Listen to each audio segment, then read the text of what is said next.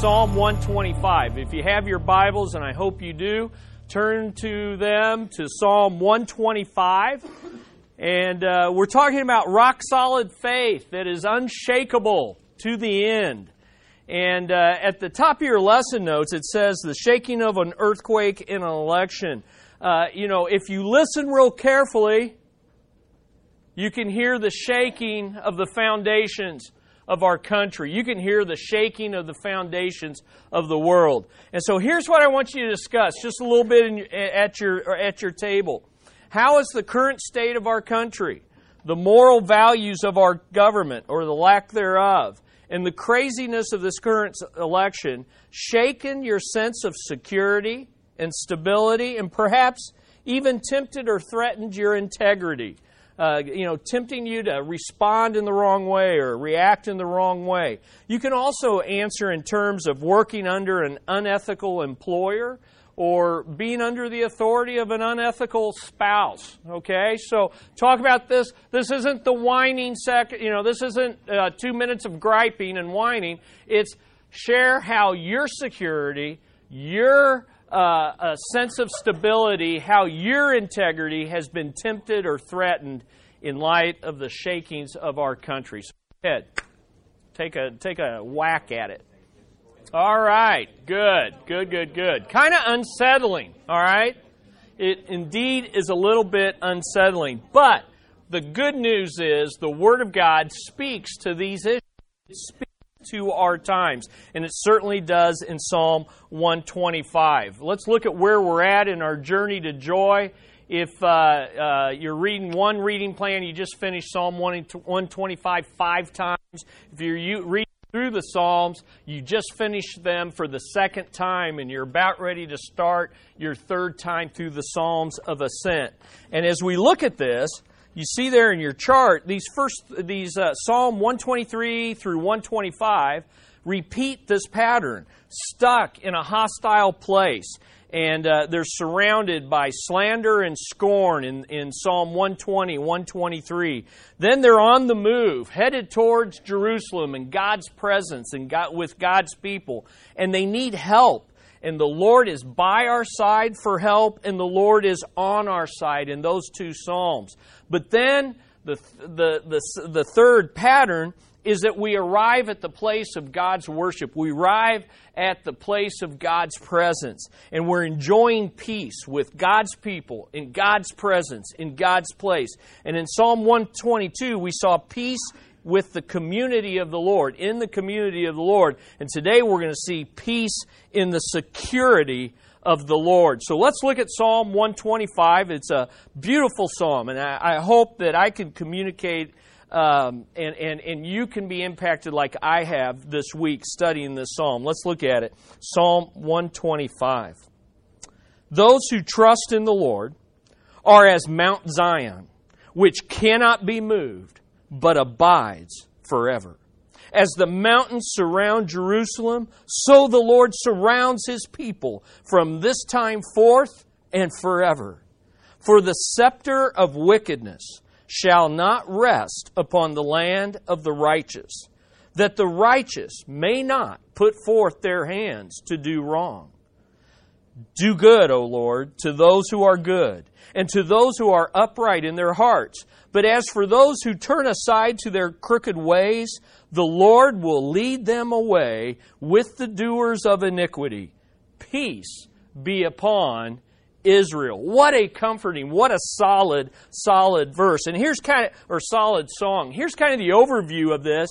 It's it, the message of the psalm is, is, is really practical. It's a rock solid faith in the Lord. A rock solid faith in the Lord will build a wall of security around the heart of integrity so that we can live with unfailing fidelity now and for all of eternity. That's the idea. The ESV study Bible really nails the big idea of this psalm when it says this The psalm instills confidence in the Lord's people that remaining loyal to Him is really worth it.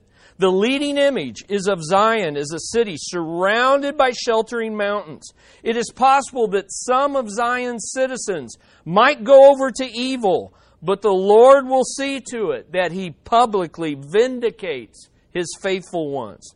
This is like Psalm 122 in that it stresses the ideal of what the city should be, what God's people should be, and the faithful will do their part to make it live up to that ideal.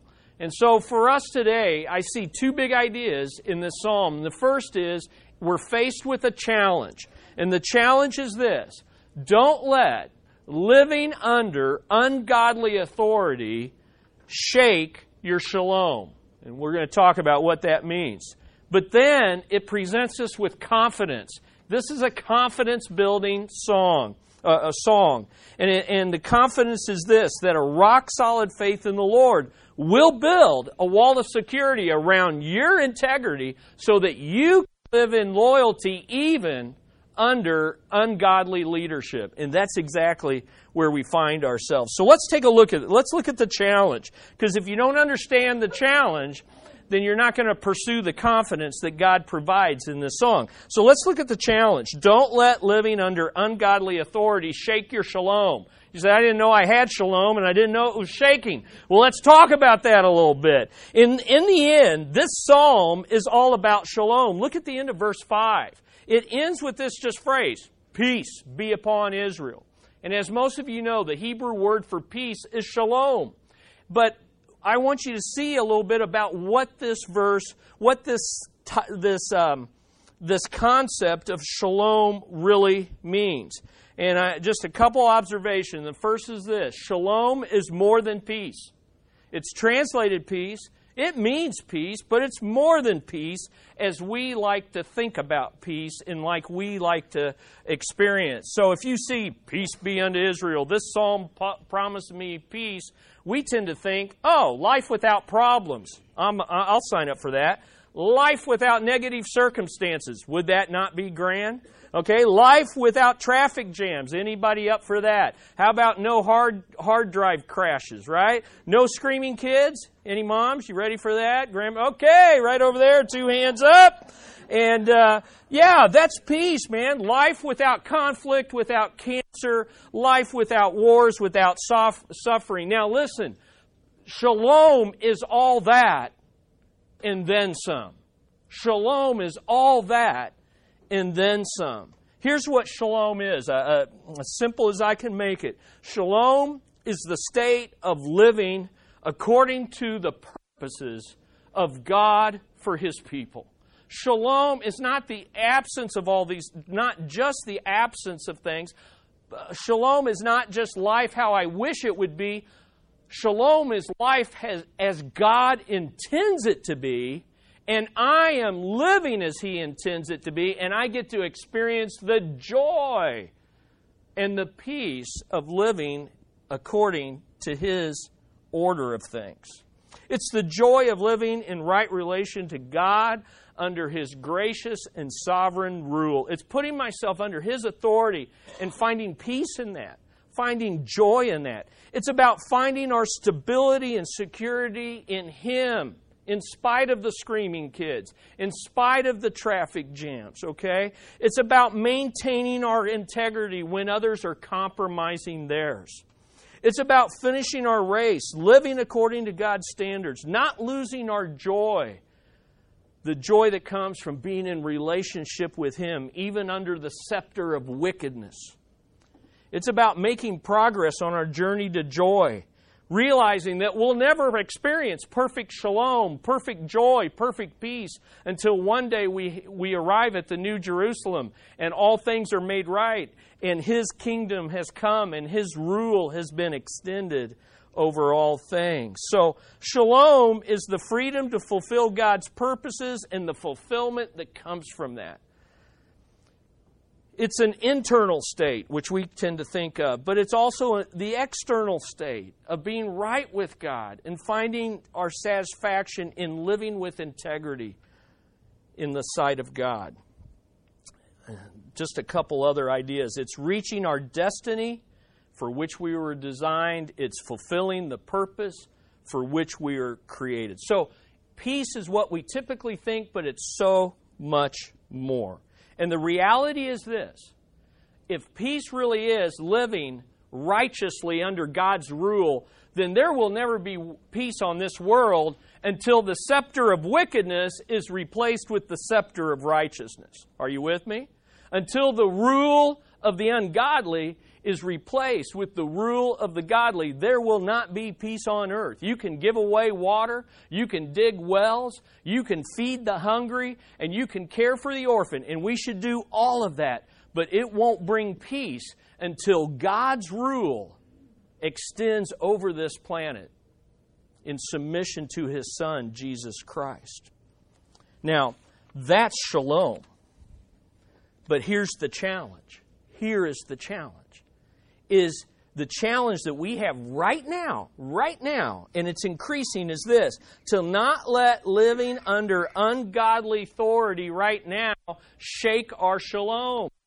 Don't let your confidence in God, don't let your living for God be shaken by ungodly leadership, ungodly laws. I want you to think in terms of you, you, you're enjoying stability, you're enjoying security, you're enjoying tranquility, you're living with integrity, and then an earthquake comes, buildings fall, electricity goes out, and suddenly there's no security. Suddenly there's no stability. Suddenly you're tempted to steal your neighbor's uh, resources so you can take care of your family because integrity is threatened. Well, think in terms of, and this is hard for us in America but it's not hard to think about what I'm about to say if you live in Syria. Think of living in a tranquil, peaceful, stable, secure country, and then ungodly uh, people invade, and an ungodly authority is set up, and, and the government is overthrown, and now it's a brutal, God hating, violent government that opposes God and opposes his people. Boy, all of a sudden, security, stability, integrity it's all out the window. Shalom is shaken. And see, that's exactly what seems to be happening in Psalm 125 is it ends with peace be upon Israel, but it says something about the scepter of the wickedness, and there's doers of iniquity in this song, and there are uh, people that do wrong and people that are, uh, turn aside to crooked ways. In fact, there's three kinds of people in this song. There's the true believers, who are being threatened and tempted by the scepter of wickedness. There are false believers who are compromising and turning aside under the pressure of the ungodly. And there's unbelievers who are the ones ruling with a rod of iron and running roughshod over God's people. There's three kinds of people in there. But when you look at this song, as we're going to see at the end of this lesson, there's only two destinies. The faithful are headed for shalom in God's kingdom. The compromisers, the false believers, and the unbelievers are headed for the same destiny. They will be removed. They are the ones who will be shaken. So, let me give you just to bring that down now. That's kind of the big picture. Let me bring this down to where we are living. When God in His providence allows His people to live under ungodly authority. And that's what we have. Would you agree in our country? And with the choices before us, it's only going to get worse. But when God, in His wisdom and providence, which is mysterious and beyond our understanding, allows us to live under ungodly authority, our shalom gets threatened and our integrity gets tempted. So, this is what I want you to see. First of all, living under ungodly authority threatens our shalom. It threatens our shalom. It threatens the stability of God's people. Ungodly authority always wants to move us from where God has us to where, where the, the ungodly wants us. Okay? So, ungodly authority is always establishing laws and making decisions and making it difficult in order to upset the stability of God's people. They're always trying to move us away from where God wants us to be. In fact, in the book of Acts, in chapter 8, the ungodly persecu- uh, persecution from the ungodly scattered God's people out of Jerusalem, the very place, the very place where they were gathered. Ungodly authority seeks to say you can no longer do what you've been doing, you must now do what we tell you to do. Secondly, it threatens the, secure, the security of God's people. Ungodly authority threatens to attack us, to do us physical, mental, emotional, and spiritual harm. You say, I don't feel that. Well, you, you can say that, and then you need to put yet. Because the vast majority of God's people live without a sense of security. All right? In fact, when you study through the book of Acts, Stephen was stoned, James was executed, and Peter and John were beaten. Ungodly authority threatens the security of God's people. It threatens the integrity of God's people. Ungodly authority wants to squeeze us into the mold of their mindset. Okay, it wants to control our thoughts. It wants to influence our desires. It wants to make us think like them, act like them, and be like them. Romans 12, 1 and 2. Do not be uh, squeezed into the world's mold, but be transformed by the renewing of your mind. Finally, it threatens the mobility of God's people. Ungodly authority seeks to prevent us from going where God wants us to go. And in Acts 4, Peter and John were told, stop preaching in that name. You cannot go out and preach in that name. And the book of Acts ends with Paul being in prison no longer being able to go on his missionary journeys. That's what living under ungodly authority does. So, there's no doubt that our shalom gets threatened our security, our stability, our integrity, our mobility. But something else happens. Our integrity gets tempted. And that's the second thing I want you to see. Living under ungodly authorities tempts our integrity. Now, in the song, there's at least three descriptions, four actually, I think, of the ungodly. The scepter of wickedness, they're wicked. They're doers, uh, uh, doers of wrong. They do wrong in verse 3.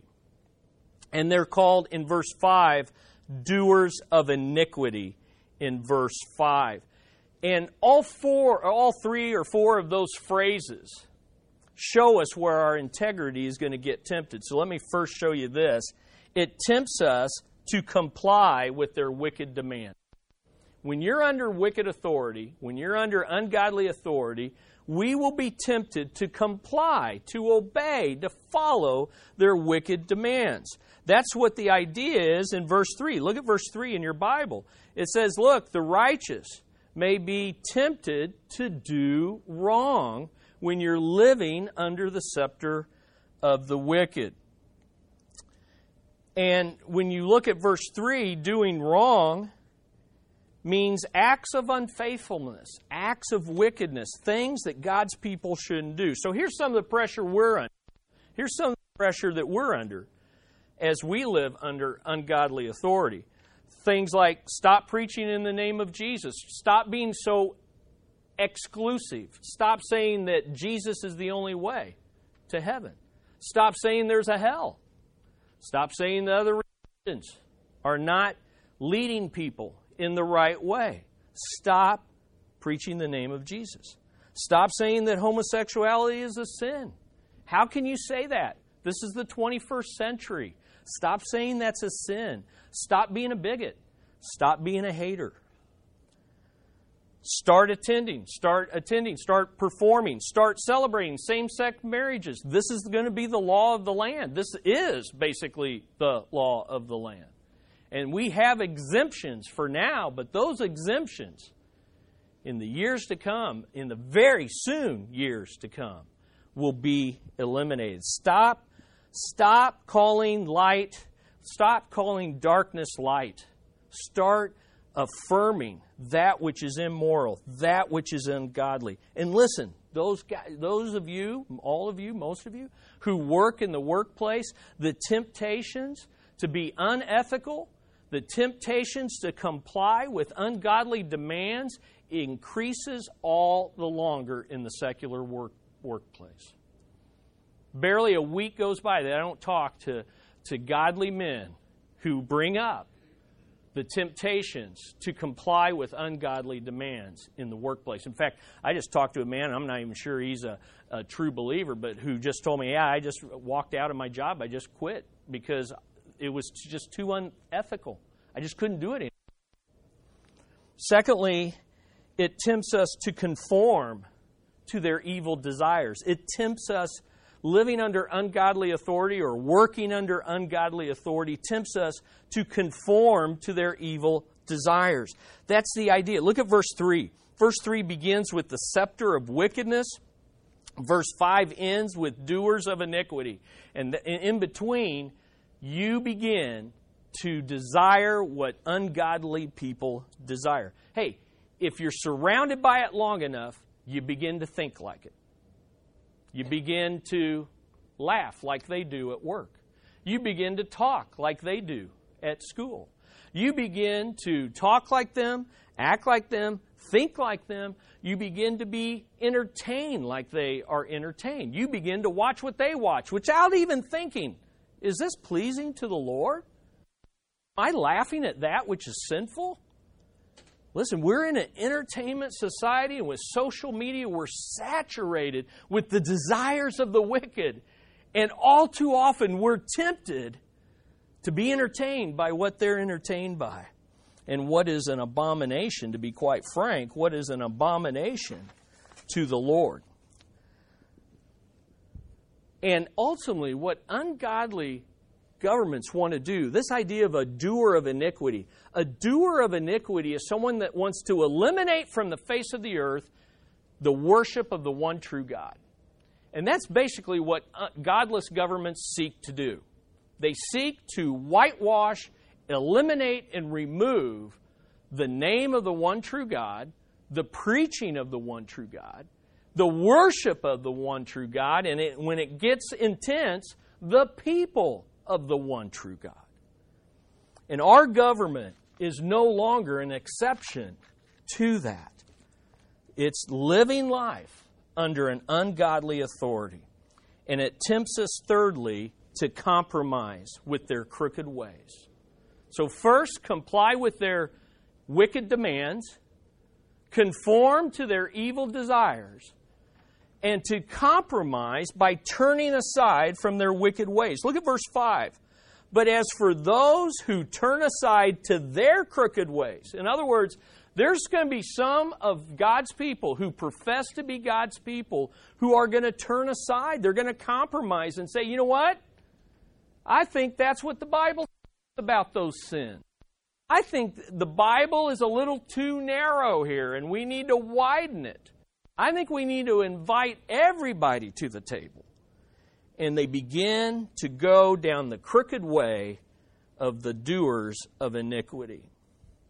You see, the bottom line is the scepter of wickedness tempts us to compromise by turning aside from the straight path, the narrow path, to the crooked path, the broad path, but the path that leads to destruction. So, that's the challenge. Do you feel the weight of it? Do you feel the weight of it? Are you living in it? That's the challenge. Don't let ungodly authority shake your shalom. But here's the confidence that comes from this psalm. Here's the confidence. A rock solid faith in the Lord will build a wall of security around your heart of integrity so that you can live with fidelity now and for all of eternity. So let's look at three reasons from this psalm why the threats and the temptations of living ungodly authority doesn't have to shake your shalom. Okay? So turn to your neighbor and say, Your shalom doesn't have to shake.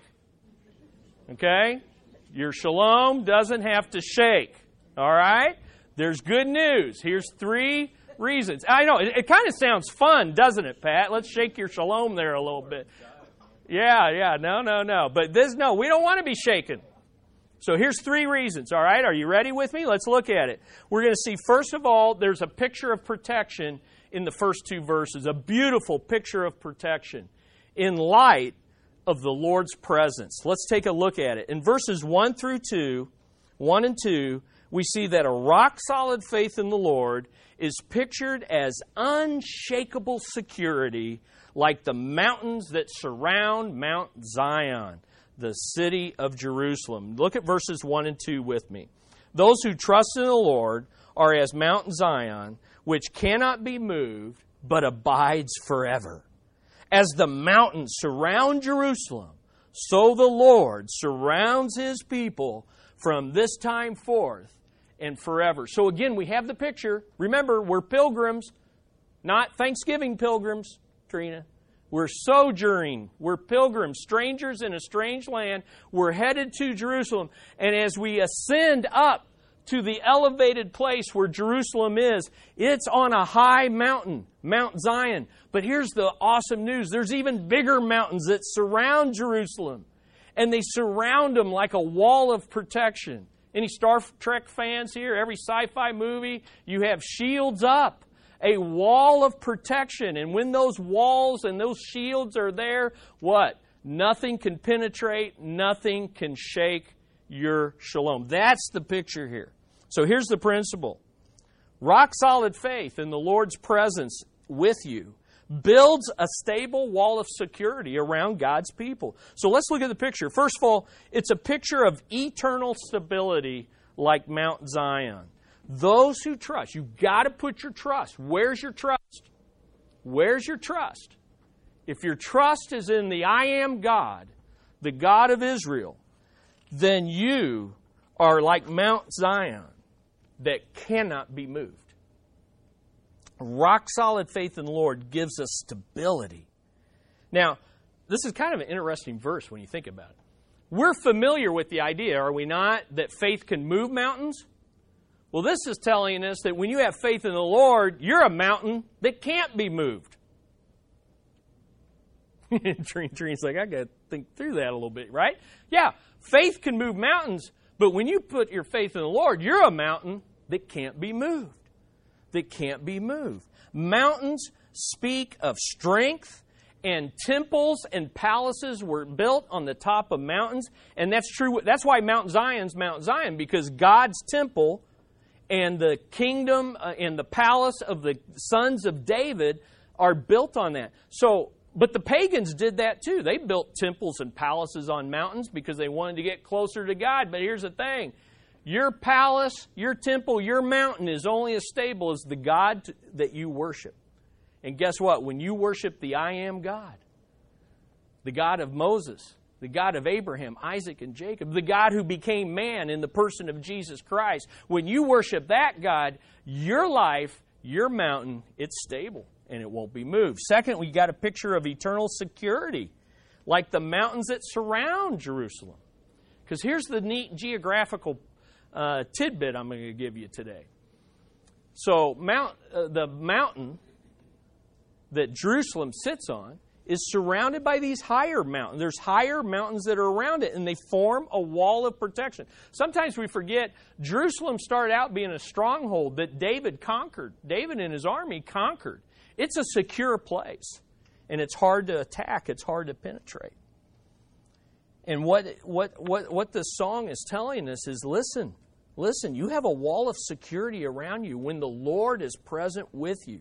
Remember that Mount Zion is the place where the city of Jer- Jerusalem is built, and the city of Jerusalem is where the temple is, and where the temple is, God's presence dwells with God's people in God's place.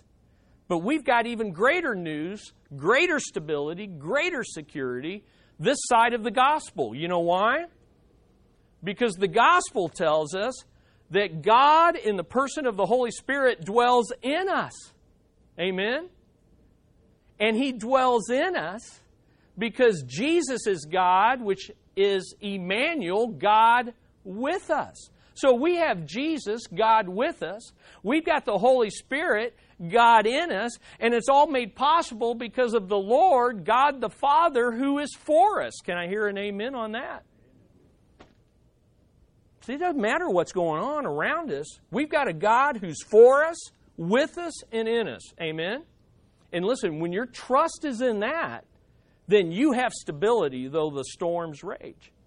You have security even though the foundations of this country are being shaken. You've got security and stability at work when you got a boss that's unethical. Or if you're in a marriage with an unethical spouse, an unfaithful spouse, and you're like, how do I deal with this? How do I? This is shaking me up, and it ought to shake you up. But it shouldn't shake your shalom if you are a believer in Jesus Christ. And the point of these pictures is this God's presence with His people gives us an immovable stability and surrounds us with an invincible security for all of eternity. I like what it says. Look at it again. It says in verse 2, at the end of verse 2, from this time forth and forever. You see, you can have that kind of stability even under the scepter of wickedness. And it will continue and get you until the day that the scepter of righteousness reigns in God's kingdom. So that's the first reason. That's the first confidence. We have a wall of security around us. But that wall of security protects our integrity. Let's look at the second reason a promise of limitation. There's a promise of limitation in verse 3 in light of the Lord's providence. A promise of limitation in light of the Lord's providence in verse 3. Verse 3 is going to show us that a rock solid faith in the Lord perseveres with uncompromising integrity, knowing that the wicked will not rule over us forever. And can we get an amen on that? Yeah. Yeah, don't let this election freak you out. It's not the end of the world. Well, it may be, but then there's another world coming. You know, I'm telling you, if you're freaking out over who is going to get elected, and who's got their finger on the button, your trust isn't in the right place. Are you with me? If you're panicked, oh, we got to do this, we got to do that, we got to make sure this happens, I got to convince all my friends. Hey, we've got a Lord that's going to put a limit on the ungodly rule of this planet. So let's take a look at verse 3. Look at verse 3 in your Bible. For the scepter of wickedness shall not rest. And what that means is dwell permanently. It won't come to rest and stay in place forever over the land of the righteous, so that the righteous will not put forth their hands to do wrong. In this verse, we have a limitation of promise, a promise of limitation in two ways. Here's the first promise God will prevent the wicked from ruling God will prevent the wicked from ruling permanently. The rule of the wicked is not, pre- uh, is not permanent, it shall not rest, because the rule of God is more powerful. Now, here's kind of, think through this, okay? This is where your theology impacts your day to day thinking. Now, listen to what I'm about to say.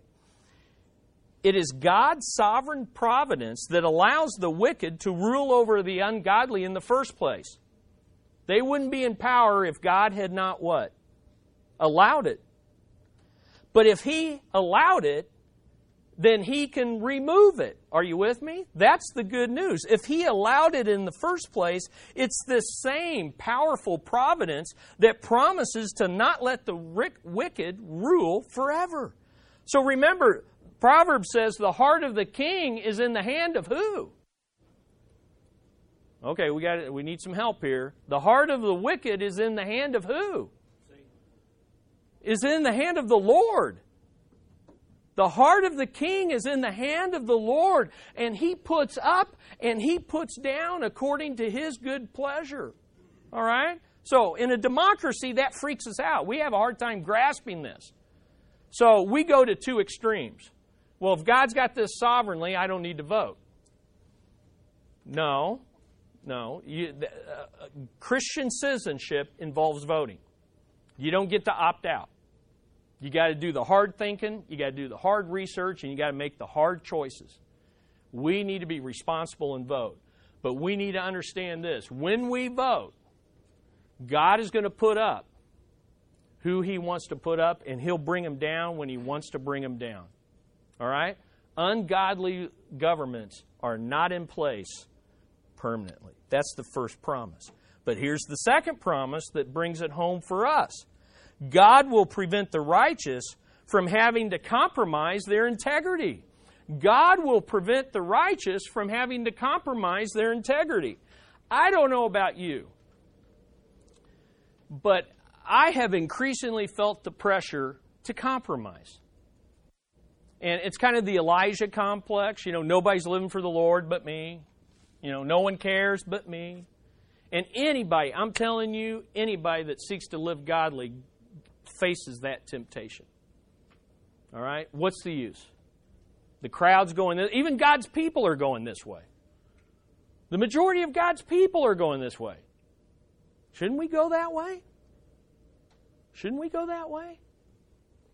And what this verse is telling you is listen, the scepter of wickedness is not forever, so don't give up. Don't give up. He's saying that, look, not, the scepter of wickedness is not permanent, it does not rest forever. Therefore, don't compromise your integrity because it seems like things are going to be this way and only get worse. Are you with me?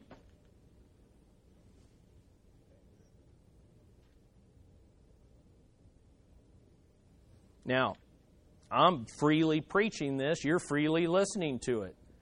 But you go in other countries of the world and we would be hidden. And I'd already been in jail numerous times. Our possessions would have been. And then you start thinking, well, maybe I should compromise a little bit. Because who's going to bring down this communist country? Who's going to bring down this ungodly dictator? But I learned a lesson in, seven, in, in, in, the, in the 80s that you can go to bed one night and there can be an iron curtain and you can wake up the next night and it's just like that. You can be where you can't preach the gospel at night. I can't preach the gospel, and you get up in the morning and the West and their resources are pouring into your country to preach the gospel overnight. And that's how quick it can happen. And guess what? It can happen that quick in this country in the opposite direction. We can go to bed in this country thinking, I can freely go to church, I can freely witness, and we could very easily, with one Supreme Court decision, wake up the next morning and the scepter of wickedness has come down hard, and it seems to be resting, and it seems to be immovable, and suddenly we're going to be tempted in our integrity. And we need to remember this verse and this promise hold out, hold on, hold out, don't compromise, because they're not permanent, and I'm more powerful. Out. Amen? It's really the promise of 1 Corinthians 10:13. It's really what Paul said to the Corinthians in 1 Corinthians 10:13. No temptation has overtaken you, taken you, but such as is common to man or to people. And God is faithful, who will not allow you to be tempted beyond what you are able, but with the temptation will provide a way of escape also so that you will be able to endure it. God's promise to his people when we're tempted to compromise our integrity is I will give you one of two things a way of escape or a way to endure. But either way, you don't have to give in. And we got tons of examples. Daniel in the lion's den, a way of escape. His three friends in the fiery furnace, a way of escape and endure through it. But also Stephen, who was stoned, and every one of the apostles except John, who were martyred, a way to endure and to be faithful unto death. So we have a wall of security that surrounds our heart of integrity. But all that's for a reason. Let's look at number three. The third reason our shalom doesn't have to shake is a prayer of vindication verses 4 and 5. A prayer of vindication in light of the Lord's power. Look at verses 4 and 5. So, having had these promises, having looked at the picture, they now pray and they say this. I love this prayer. Do good, Lord, to those who are good. Do good to the good. And to those who are upright in heart. There's the integrity. But as for those who turn aside to their crooked ways, there's the believer that professes but turns away. They say it, but they don't walk it under pressure of the ungodly. The Lord will lead them away with the doers of iniquity. And then he says, Peace be upon Israel. I don't know about you, but 4 and 5 doesn't sound peaceful. Okay? People are, but it is because peace will come when wickedness is removed and not a day sooner. Okay, so here's the prayer. Here's the prayer. Twofold. O Lord, reward the upright in heart. Reward the upright in heart. Lord, I've looked at the picture of stability. I've taken the promise of limitation, and I'm going to hold on and hold out. All I'm saying, Lord, is it better be worth it. You better make it worth it in the end. Do good to those who do good. In other words, reward us for our faithfulness. We're waiting for you. Bring your reward. Okay? The second prayer is, Oh Lord, remove those who fall away and follow after the crooked way of the doers of iniquity. Lord, remove the compromisers and the unbelievers. Wow. That's kind of intense. But here's the good news far from us being moved, it's the ungodly that are going to be ultimately removed. Are you with me? We are set. We have security, we have stability, we have integrity. Maintain it, protect it, don't move.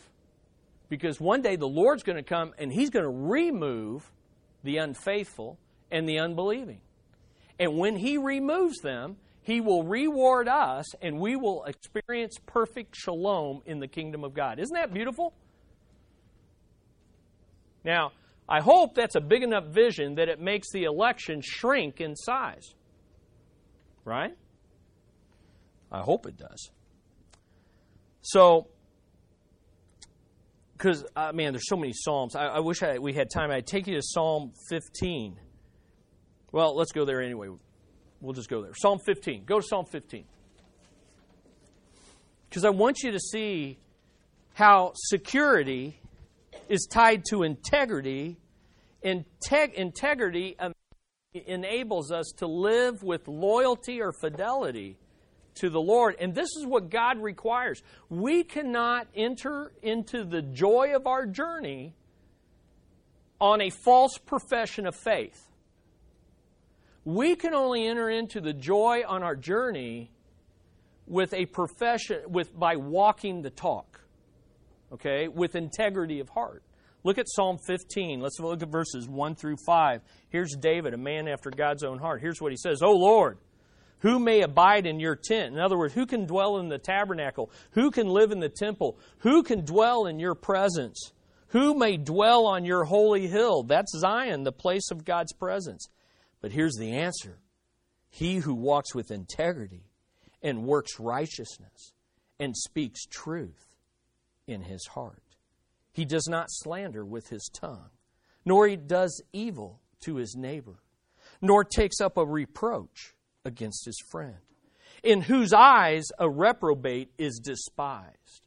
That's not PC but who honors those who fear the Lord, who swears to his own hurt and does not change. He does not put out his money at interest, nor does he take a bribe against the innocent. And then look at the last phrase He who does these things will never be what?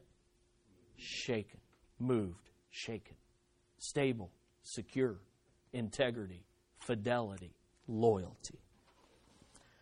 But let me say this though we can pray, pray this prayer of vindication, the right to do it is not because we're better than anyone else. The right to do it is not because we don't have wicked hearts. The right to do it is not because we have never been doers of iniquity. The right to do it is because we have put a rock solid faith in the rock of the Lord Jesus Christ. You see, rock solid faith is built upon the rock that never rolls. And I waited all week to say that. I was like, I can't wait to get to the end of that because they're going to think that's so cool. Yeah, thank you, Bill. I appreciate that. Rock solid faith. Listen, but you know what? We miss this idea. Listen to Deuteronomy 32 4. The rock, his work is perfect, for all his ways are just. A God of faithfulness without injustice, righteous and upright is he. I can be rock solid because my trust is in the rock the rock of the Lord Jesus Christ. Are you with me? I pray not in arrogance, but in humility. God has made me faithful. And I pray that I may maintain that faithfulness. You see, Jesus Christ is the rock that is our confidence. Now, rock solid faith lives with security because the rock enables his people to live with security in insecure times. We live with integrity because the rock enables his people to live with purity in impure times. We live with fidelity because the rock enables people to live with faith, faithfulness in unfaithful times. So the rock, solid faith in the Lord Jesus Christ, builds a wall of security around the heart of integrity so that we can live with fidelity right now under ungodliness, but also to the end when godly, the godly kingdom comes. Now, I want to end with a famous hymn Upon this rock. On Christ the solid rock we stand, all other ground is sinking stand. It was written by Edward Mote. Uh, he was born in 1797, and he's one of those rare hymn writers who grew up without religious training in an ungodly home. And their, his parents were pub owners. They didn't care to parent him. They sent him off to apprentice him to a cabinet maker. And by God's sovereign grace, he heard the preaching of a Calvinist Methodist. There you go, that's something to hear. And he was living in London, and at the age of 15, he, began, he became born again. And he became a successful cabinet maker. And in 1852, at the age of 55, he became a Baptist minister. And along the way, he grew in the skill and the art of hymn writing and he wrote over a hundred hymns. But the one that we probably know best is My Hope is Built on Nothing Less. It was written in 1834, and it originally began with these words Nor earth, nor hell, my soul can move. And the title of it originally was Jesus, My All in All. So I just want to end here with another song that matches this inspired song and it's simply this My hope is built on nothing less. My hope is built on nothing less than Jesus' blood and righteousness. I dare not trust the sweetest frame, but wholly lean on Jesus' name. On Christ, the solid rock, I stand. All other ground is sinking sand. When darkness veils his lovely face, I rest on his unchanging grace. In every high and stormy gale, my anchor holds within the veil. On Christ, the solid rock, I stand. All other ground is sinking sand. His oath, his covenant and blood support me in the overwhelming flood. When every earthly prop gives way, He then is all my hope and stay. On Christ, the solid rock, I stand. All other ground is sinking sand. When He shall come with trumpet sound, oh, may I then in Him be found, clothed in His righteousness alone, faultless to stand before the throne. On Christ, the solid rock, I stand. All other ground is sinking sand. All other ground is sinking sand. So I pray that you will take heed to the application and you will lean into this picture of stability in the presence of the Lord. You will persevere in living with integrity. But most of all, that you will take this message and when others talk about this election, when others are in a panic, you will take the message of this psalm and say, you know what? My hope is in Christ, the solid rock. Could I tell you about him? Could I share with you what gives me stability in these uncertain times? Don't leave this lesson right here. Take it out with you. Let's share it this week. If you'll ask God for the opportunity, He will give it to you more than you can even imagine. Let's pray. Father, I thank you that your goodness and grace is a wall of security. I thank you, Lord, that you protect my integrity, but I have to choose to do good. I have to choose to follow after you. I have to come clean with my sin, and I have to pursue hard and run hard and fight hard in order to keep my trust on you. And Lord, I thank you that we can live with fidelity no matter who's elected, and we can live with fidelity no matter what laws are enacted, no matter what other people do, Lord, we can be loyal to the end.